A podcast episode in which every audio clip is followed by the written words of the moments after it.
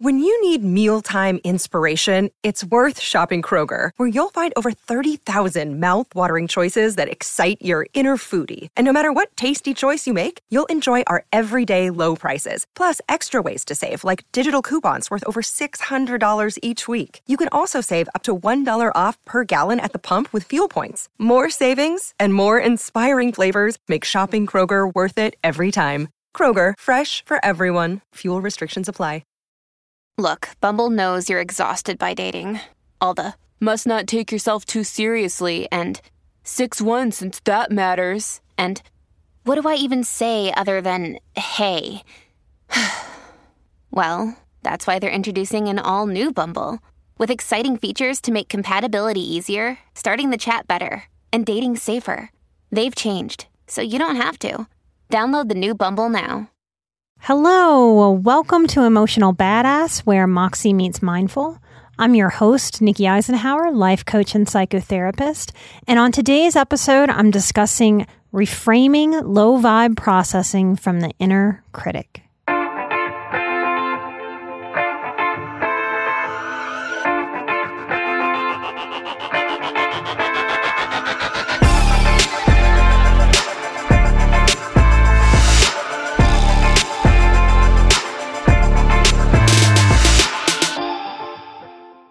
In my early recovery, every healthy move I made on my seeker's path, I saw it as not good enough because it wasn't perfect.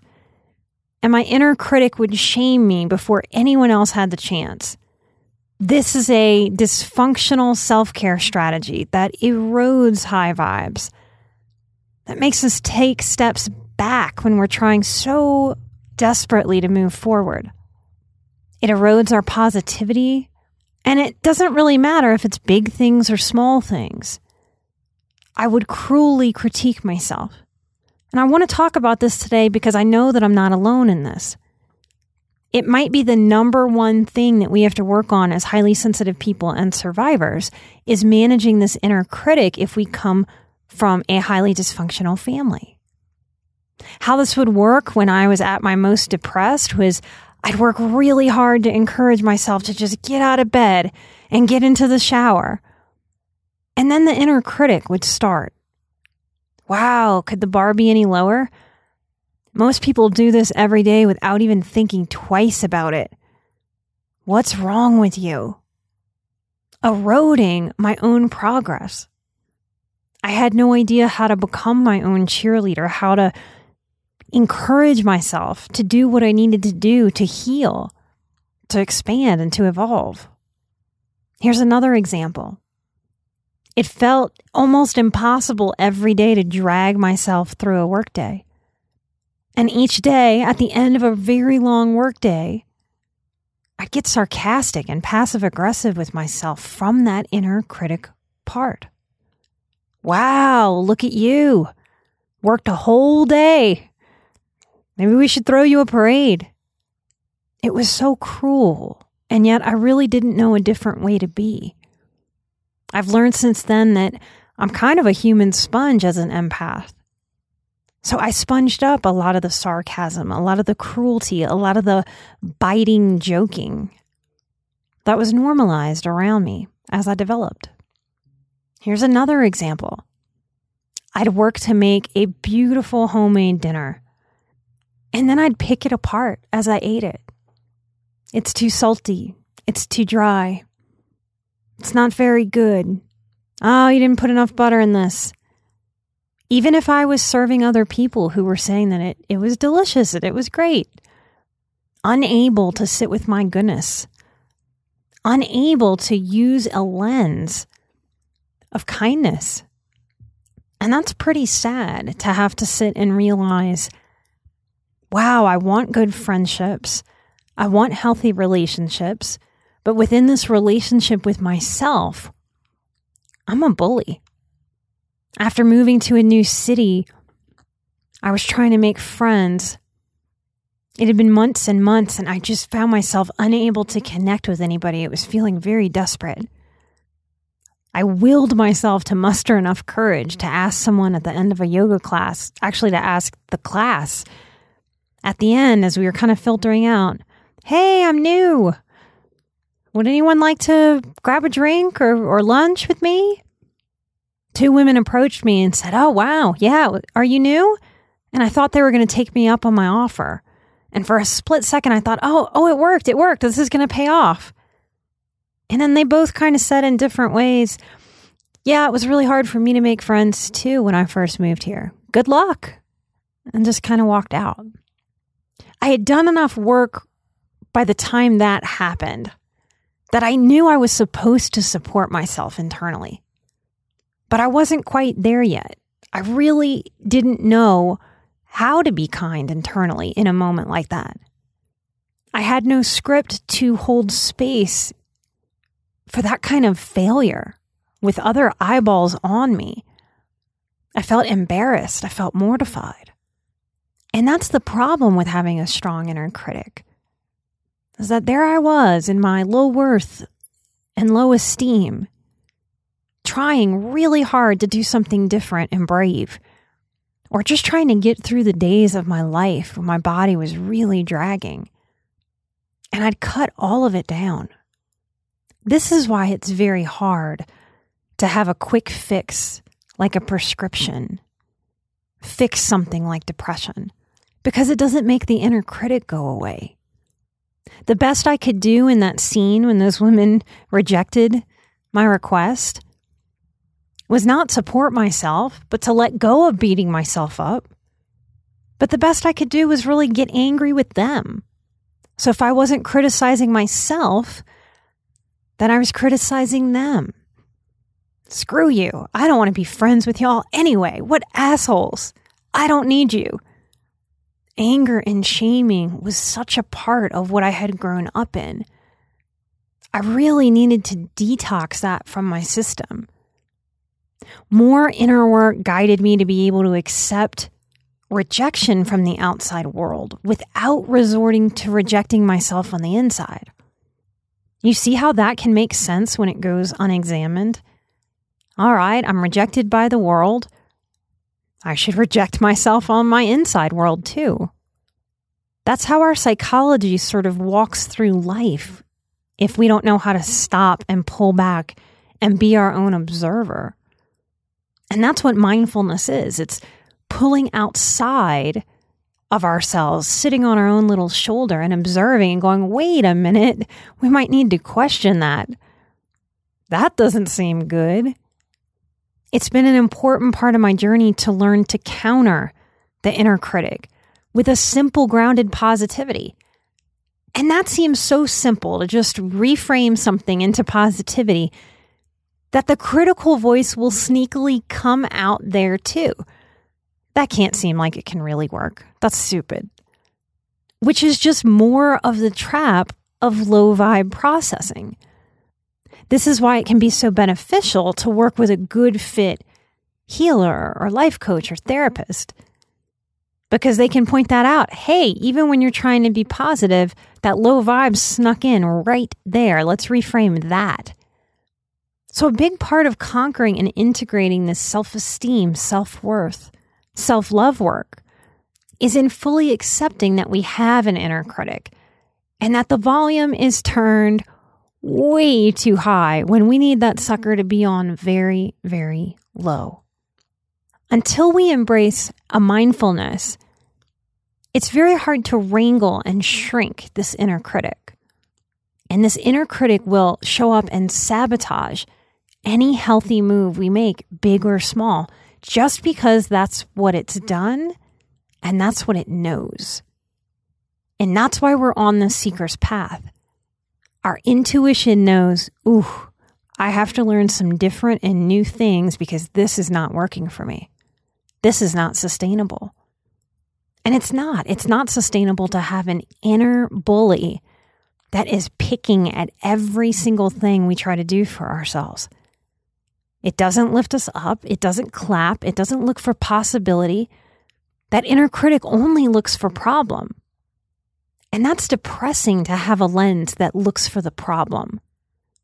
That's draining to have a lens that sees problem and is disinterested in seeing or finding or creating solution. we can really start to see the role that it's played over the course of our lives when we start to really understand how big of a role that inner critic plays. It makes so much sense if we were raised by low vibe households and were HSP that we would soak up the low vibes of processing and that those low vibes would cloud how we envision ourselves in our worlds and in our lives. Now, this is a simple work, but it's not easy. But all we have to do is practice with, with consistency. And it will feel phony at first. That's true. And that inner critic will show up to say that it feels phony, that this is fake, that you can't believe that a little change like this could really result in big, big inner change, as well as outer change. So, in this episode, I, I want to offer a little simple exercise. And this exercise is for you if you recognize that your inner critic is a power hungry dictator lording over every move you make, like mine was for so long.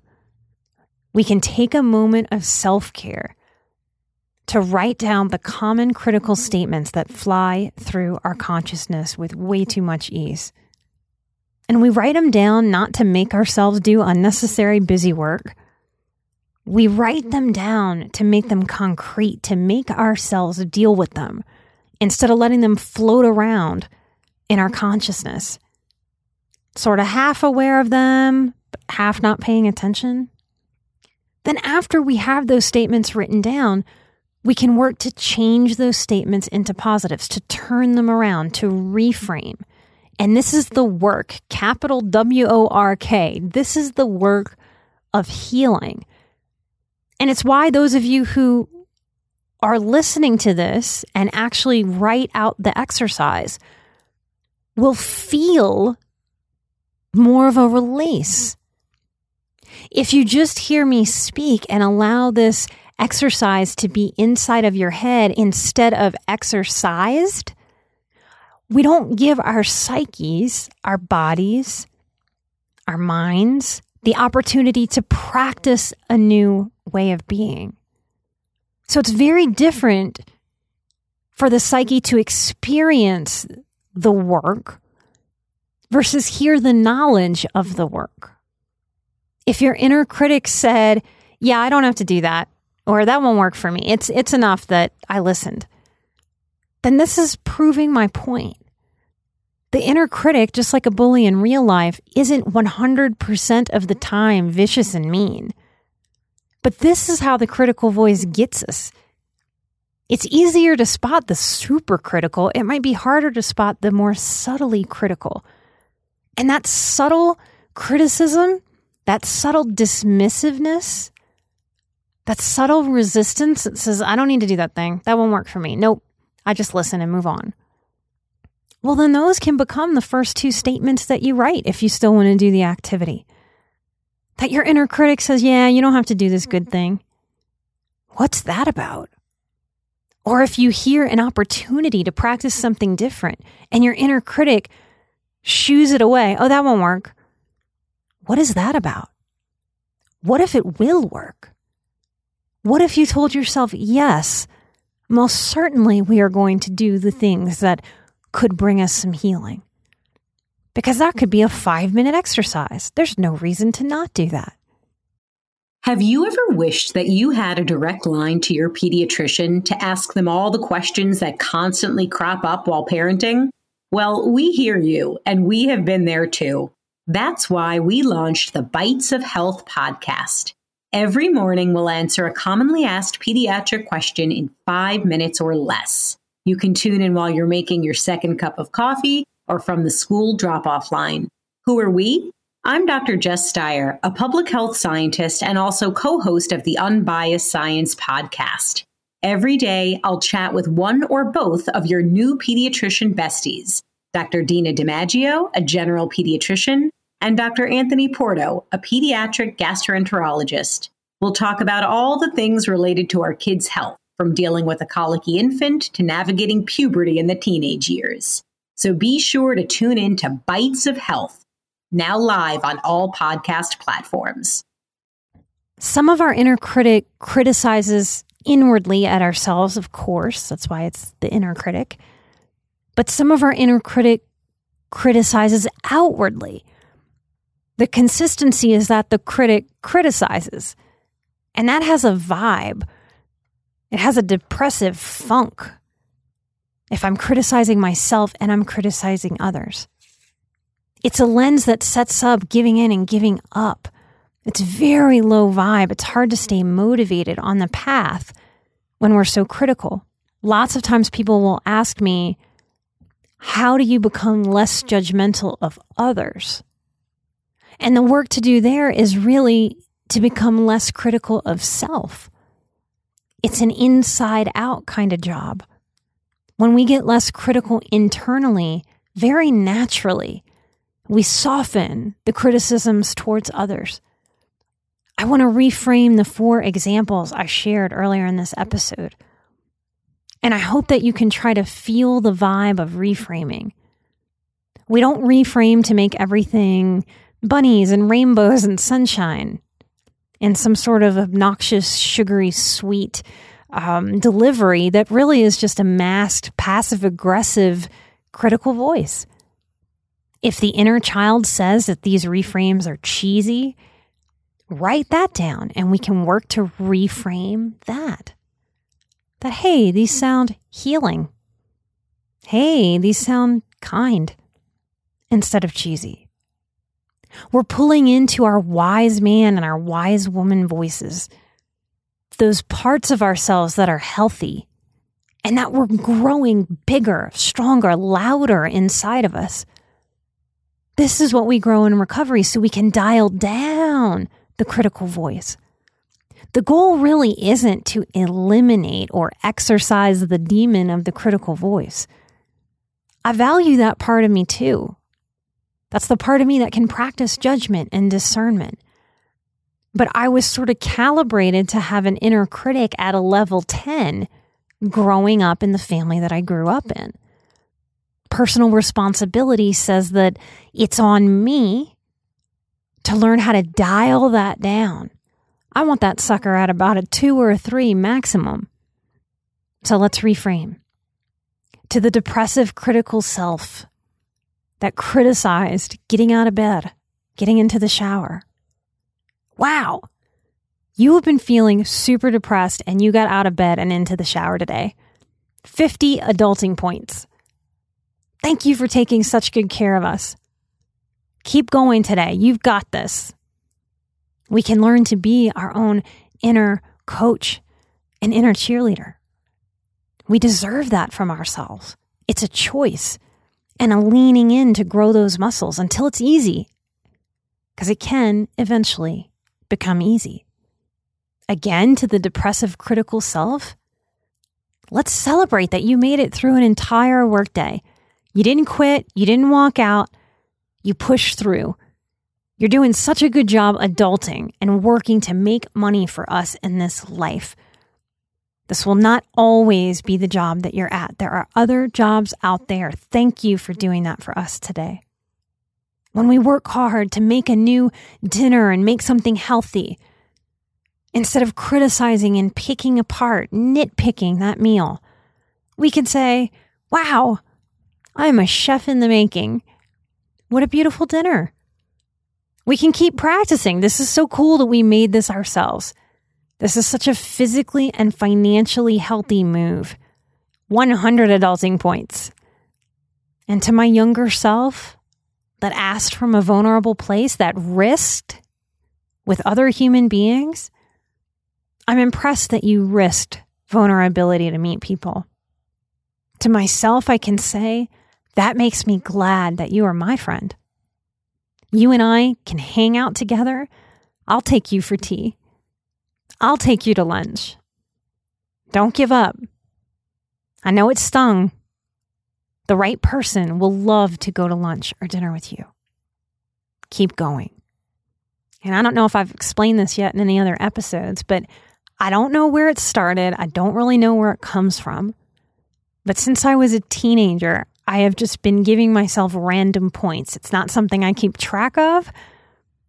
I think it's something some higher part of me started giving me to try to combat this critical voice. And if you like this idea of playing a little point system game with yourself, you can borrow it and make it your own too.